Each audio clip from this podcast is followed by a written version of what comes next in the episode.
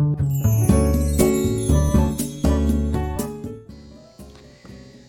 い、おはようございます。美容師をしています。カナダと申します。このチャンネルではスマート経営をすることで一人サロンでも利益を最大化をすることができた僕が経営のことや美容のことを毎朝7時にお話をしています。はい、えー、今日のテーマは間違った寄り添い方というテーマを、えー、テーマでお話ししようと思うんですが、あの実はこの今日の話はえ、ー、とね先日、えー、力さんという方最近ちょっとつながりスタイフでつながりを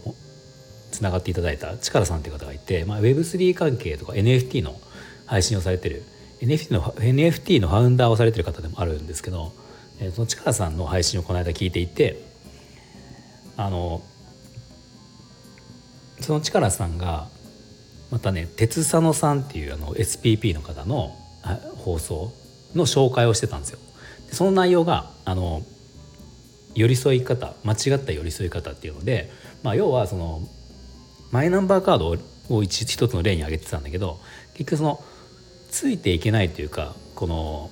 保守的な考えの人に合わせて世の中が行き過ぎてるから、まあ、なかなか世の世の中こう回っていかない成長していかないよねっていうまあ話をいろんな例えでこうされてて、まあ、すごく僕はこれあの共感したんですね。ですごく共感してまあ分かりやすくて、まあ、多分すごくみんなが言いたいことみんなというかその同じ考えを共感している考えを持った方が言いたいことをすごくその鉄さんのさんはあのこう言語化していただしててまあ本当になんかこうコメントもいっぱい来て、まあ、僕もその中の一人ですごく共感をしたんですよ。でそれ聞いた時に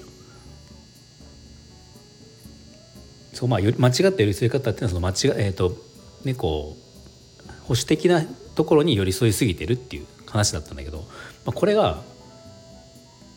かなり僕は身近なところでも本当にいっぱいあるなっていうのでで僕の周りでも実は結構あるんですよね。で僕もすごく思ってたそれは思ってたことで一つはですねあの学校関係ですね小学校うちの子供上の子が小学校に行ってるんですがなんか小学校のあのー、いろいろこう物事の進み方ってもうまさにそれはそれなんですよね。なんか例えばまあなんかあのなんていうんですかねタブレットを一応持ってるんですね。支給されるんでみんな一人一個タブレット持ってるんですよ。小学校3年生なんだけどあの持ってて。でタブレットはなんかその授業に使うのかなんかわかんないです。あのそこまで使ってないみたいで。で、まあ、僕らからするとタブレットがあるんだったら教科書なんか全部タブレットに入れればいいわけだし、えー、それはもちろんしていないわけですよね。うん、とかあの何ていうんですかこう連絡。学校からの連絡っていまだに、まあ、メールもあるんだと思うんだけどそのプリントできたりとかなんかねその極端な話そのウェブでできるわけじゃないですか、まあ、ネットで。どうやったってねできるわけだからなんでタブレットもっと使ったらいいのにって思うんだけどやっぱりあの学校関係っていうのはどうしても例えばネット環境がない家とかもあったりするんですよね。まあ、あったりすることもあるからやっぱりそこをこう一歩踏み出せないっていうのがやっぱあるみたいな話をよく聞くんですよ。ままさにこれはだからそのさ鉄さんさんが言ってた言ってた内容、まあ、力さんも言ってたけどその進んでないところに合わせてしまってる。だから一見それは親切なのかもしれないけどでそれを一気に進んでしまったらネット環境がない人が困るっていうことかもしれないけど、まあ、だったらそこに寄り添って何かあの何ですか補助するとか考え方を変えてもらうとかって何かすればいいじゃないですか。でもそれはしなくてやっぱりそこで、えーと、そこに一歩進まない考えがある場合にそういう方が一人でもいるからなかなか進めないんだよっていうのはまさにこの考え方だなと思うんですよね。だからもう本当にまさに学校の関係のとことっていうのは何て言うんですかすごく時代錯誤のことが多くてなんでもっとこんなことこういうふうにしないんだろうって思うことも僕今だから子供今3年生になったんだけど2年間丸2年間と今ちょっとねこう見てるわけですけどすごく思うことがいっぱいあるんですよね。まあ、けどそれはやっぱり学校っていうものはいろんなあの家の候補者がいて家いろんな家の人が行ってていろんな子供がいてっていうふうだから、まあ、簡単にいかないっていうのは分かるんだけど、まあ、まさにこれはだからその間違って寄り添い方っていうのかなに当てはまるなと思って聞いてました。でもう一つ、まあ、これは僕のお店のことなんですねお店の話でちょっとこれは違うのかな分かんないですけどあの雑誌で美容室にあるじゃないですか。で、まあ、だいぶ今ってそのタブレットを使うがお店美容室が増えてきてると思うんですけど、まあ、うちもタブレットをもうずいぶん前から使ってるんですね。でまああのお客様の中にはすごく年配な方もいて、まあ、うちでも80 80いかいくかいかないかぐらいの方もいるんですね80代の方もいるのかな？ちょっと年が分かんないけど、まあ、そのぐらいの方もいるんですよ。でそうすると中にはタブレットを使えないっていう方いるんですよね。でまあほとんどの方がタブレットで雑誌を読める。でほとんどほとんどの方がタブレットをあ便利だねって普通の雑誌だったら、まあ、せいぜい個人店だったらねあの10種類ぐらいかな。以前10種類ぐらいの雑誌を置いてあって、まあ、その中で選んでもらってたこともあったけど、まあ、せいぜいそれぐらいですよ。10種類置いてあって1万円以上毎月かかるわけだからそんなに用意できないですよね。それがタブレットにすることで1万円どころか、まあ、僕の場合は楽天のマガジンも使ってるんだけど月500円ぐらいでお客様は、まあ、もちろん完璧にフルに全部あるわけじゃないんだけど、えーと、雑誌の種類で言えば200300とかの種類の雑誌から選べるわけですね。そんな便利なことないと思うんですよ。だほとんどのお客様も「絶対これ便利だねいいね」ってこう話になってみんな喜んで見てるんだけどやっぱりなまあ本当に数名のお客様はさっき言った年配の方になるんだけどあちょっと使い方わかんないからもう私いいですってなる人がやっぱいるんですよ。でこれ寄り添い方とし例えばこう寄り添いって意味で言うとこのお客様に寄り添い方、えー、と高齢者のタブレット使えないよっていう方に対しての寄り添い方として一つ考えられるのがでそのお客様タブレットが使えないお客様のために雑誌週刊誌とかをこう23個置いておくっていうこともまあできますよね。もしかしたらこれがだからお店としての親切寄り添い方なのかもしれないんだけど、まあ、僕はですねその一切それはしてなくて、うん、これはあのお店の観点で言ってもそのお客様の観点から見ても僕はそれはしない方がいいと思ってるんですね。でまずお店の方のそのお店目線で考えるとタブレットにした時に、まあ、これは結局たくさんの種類が読めるっていうのもメリットだし雑誌代としてこれまで1万円かかってたものがまあ、基本的にタブレット代タブレット代まあ、タブレットが壊れればもちろん買わなきゃいけないんだけど基本的にはそれ以外は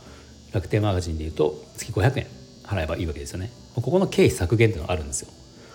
うん、あの雑誌がたくさん読めるプラス経費の削減。でもしこれであの仮にじゃあ週刊誌とか紙の雑誌をその一部の人のために置こうとしたらまあね1冊とかだったらあれだけど、まあ、1冊っていうのもあれだから23冊とかも置くんですかね。そしたらまあ、1,000円2,000円とかいくわけじゃないですか。そうするとまあ何のために経費削減したか分かんない。ってことになるのであんまり意味がなくなっちゃうんですよね。でっていうのがあるのとで、まあ、僕はもう一つそのお客様のためにも僕はそれは寄り添い方として紙の雑誌を置かない方がいいと思ってて、まあ、僕すごく思うのが今って高齢者の方ほどその IT というかその使えた方がいいじゃないですか。スマホとか、まあ、持ってるまあ、みんな持ってるんだけど使いこなせないってやっぱり言ってる人が多くてで雑誌もこのタブレット渡すと「ちょっと分かんないからまあいいや」とかあの「見えないからいいや」って言ってあの拒否をする方も本当に何か何人かいたんだけどただその人たちも別に目が老眼って言ったって字を大きくできるし多分使い方さえ分かればいいとできると思うんですよね。だから絶対使えたはその人の生活のためにもいいと思うからぜひ使ってほしいなっていう意味で、まあ、僕はあえてその紙の雑誌は一切置いてないんですよ。その読めないタブレットが苦手っていう人がいてもそこにはそういうふうに、えーと、紙の雑誌を置くっていう寄り添い方はせずにいやまあうちはタブレットしかないからってでこうやってやれば使えますよって簡単ねそんな難しいことはないからちょっと説明して使ってほしいなと思ってそういうふうな寄り添い方は僕はしてるんだけどそしたらですねこの間その、まあ、あるお客様が今度は自分で雑誌を持参し始めたんですよね。まあなんか別にそれはいいんだけど週刊誌を毎回持ってくるようになって、うん、まあだか自分で美容室で読む雑誌がないから自分で持ってきたまあまあそれはご自由にどうぞっていうことなんだけどまあねそこで本当はあのまあこれお客様だからそこまで言わないけど自分のもし身内で自分のねじあのおばあちゃんとかもう今僕のおばあちゃんはいないんだけどおばあちゃんおじいちゃんいないけど自分のおばあちゃんがじゃあ座って言ってたらいやこれはだから絶対に今こうやって面倒に思うかもしれないけどこれ絶対便利だから使った方がいいよってねこう言いたいじゃないですか。言いたいとか使えた方がいいと思うから。だからそこで止まらずにあのそう他のお客様でもいるんですよ。その同じような世代でも。もうできる限りはいろいろこうでついていきたいというか、うん、あの普通にしてたらやっぱり分かんないことが多いから、まあ、頑張って今ついていってるんだよっていう人もいて、まあ、そういう人ってやっぱりねあのいつまでも若いですよ考えが。でもやっぱそこで止まっちゃうと良くないから、まあ、僕としてはそれは止まらずにいろいろ挑戦してほしいなと思うんだけど。まあだから僕の寄り添い方としては雑誌タブレットが使えないお客様がいてもあえて紙の雑誌を置かないっていうのがね僕の寄り添い方なんですよ。多分これもしかしたらいろんな見方あるけど美容室のサービスって意味で言えばもしかしたら不親切に思うかもしれないけど、まあ、僕は逆だった逆だなと思ってるので、まあ、これなんかまあ僕の話はねすごく身近なちっちゃなことなんだけどその鉄佐野さんとか力さんが言ってたこう国全体の話に言ってもこういうことってやっぱあるしまさにこれがもう僕が話したこの雑誌の一件っていうのがまあその象徴的なそういう人たちに対することなのかなって、うん、思いました。まあ、その別に、ね、それが年配の方がなかなかついていくのが難しいってことが悪いとかじゃなくてもうそれは仕方ないことなんで、まあ、でもそれでもそこで頑張ってあの使えるようにしていく人とまあ私はねっていう人とやっぱ分かれるとこあるので、まあ、美容の観点で言ってもそこは結構、ね、若さというかあの前向きな人とそうじゃない人ってすごく若々しさが変わってくるので、まあ、僕は、まあ、自分もこの先だんだんやっぱり何もしなかったらその気でいなかったら分かんなくなることって多いと思うんですよね。うん、あのついていけなくなること多いと思うんで、まあ、こういうのって急についていこうと思うのが大変なので、まあ、今はついていけてる段階から徐々にそのそのままついていくっていうふうにしていけば、まあ、これ多分8090とかになってもあの使いこなせるふうになるんじゃないかなと思うんで僕はそんな感じでいこうかなと思います。はい、では今日はあの、ね、力さんと鉄腕さんのあの放送を聞いて寄り添い間違った寄り添い方っていうことで少し思ったことがあったので、えー、少しお話をしました。はい。では最後まで聞いていただきありがとうございました。もし何か参考になりましたらいいねフォローをぜひお願いします。